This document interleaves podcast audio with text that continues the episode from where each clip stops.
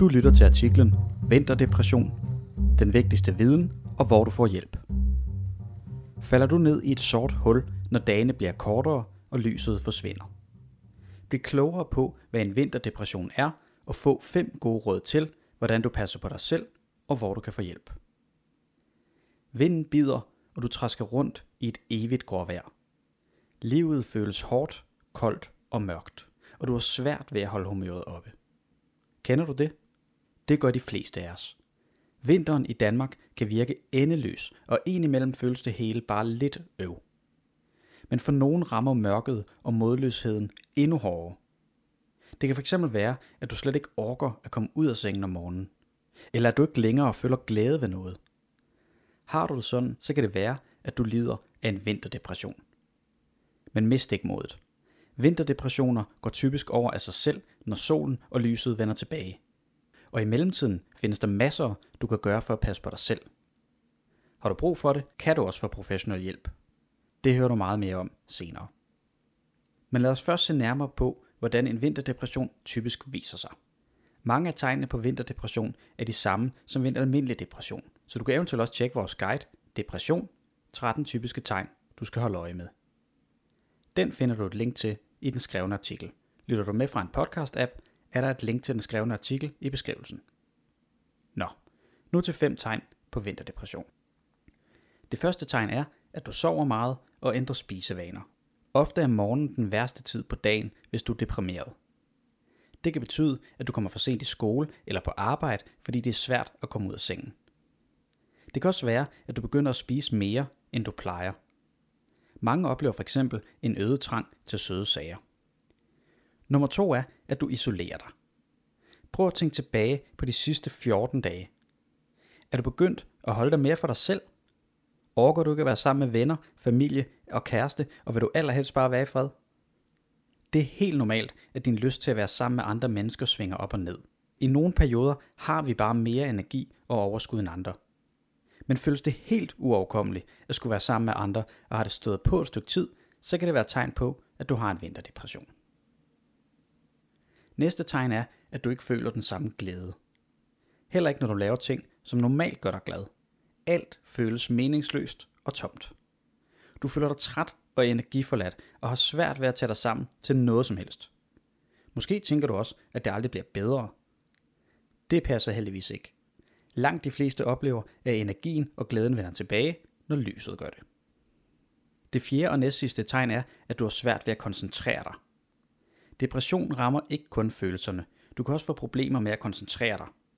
Måske har du svært ved at samle dig om lektierne, eller du har svært ved at huske, hvad det var, læreren lige sagde. Det kan føles rigtig skræmmende, men din evne til at fokusere skal nok komme igen, når depressionen letter. Det sidste tegn er, at du bebrejder dig selv. Det er nemlig let at komme til at bebrejde sig selv, hvis ikke du kan tage dig sammen til noget som helst. Eller at du ikke ser mere lys på livet.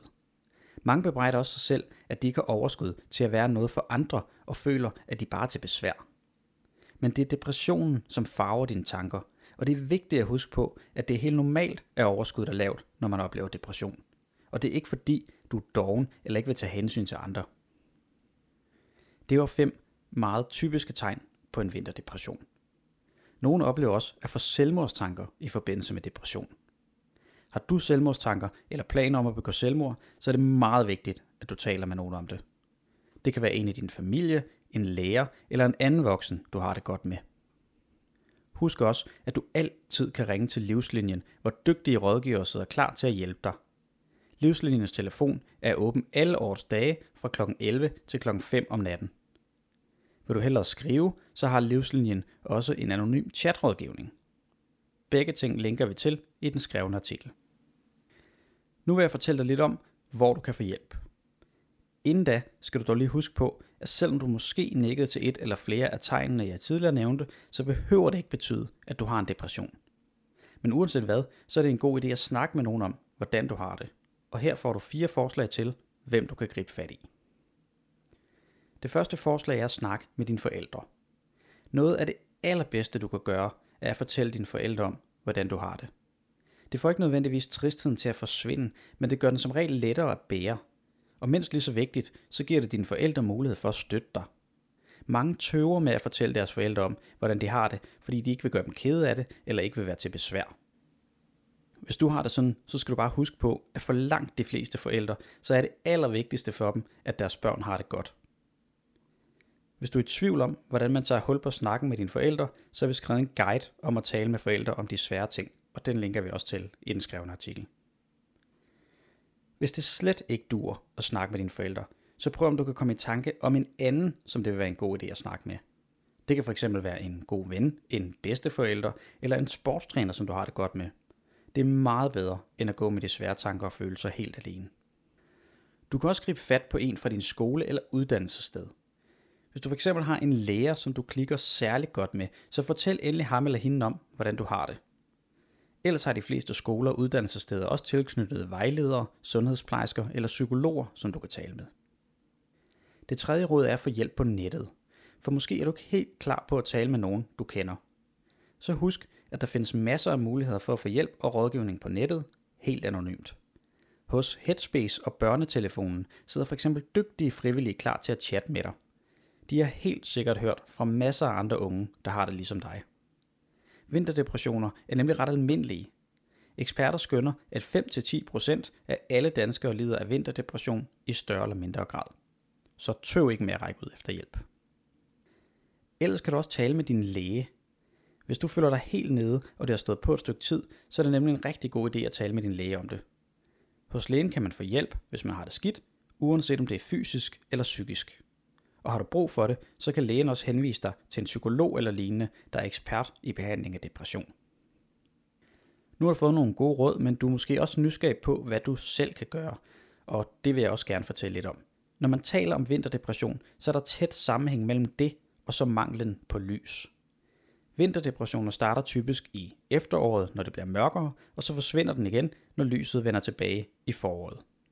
Længere sydpå i landene omkring Middelhavet, hvor vintrene ikke er så mørke som det er her, så er der for eksempel stort set ingen, der får vinterdepressioner. Noget af det allerbedste, du kan gøre, er derfor at sørge for at få så meget sollys som overhovedet muligt. Og her får du lige tre tips til det. Det første er at sørge for at komme ud i dagtimerne. Prøv om du kan komme ud minimum 30 minutter hver dag, mens der er lyst. Det afgørende er ikke, om du går en tur, cykler eller sætter dig på en bænk. Det gælder bare om at komme ud i dagtimerne, også selvom det er overskyet.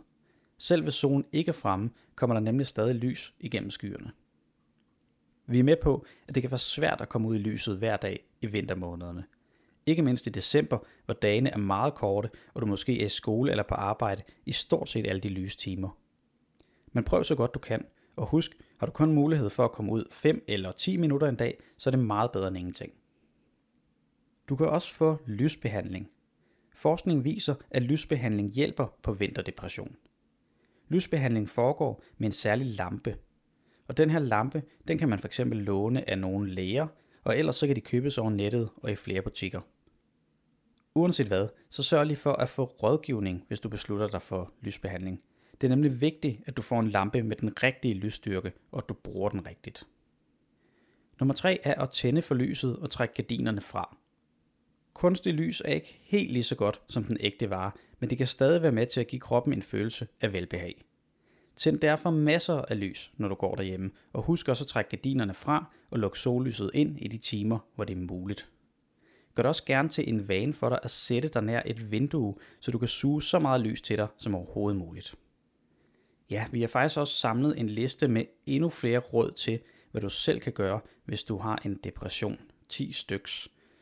Måske tænker du, 10 råd, det orker jeg slet ikke lige nu.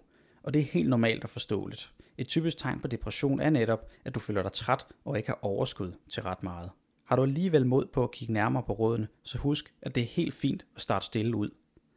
For mange, der kæmper med depression, fungerer det fx godt, at de hver aften laver en plan for, hvad de skal den næste dag. Men det behøver jo ikke at være en kæmpe stor plan.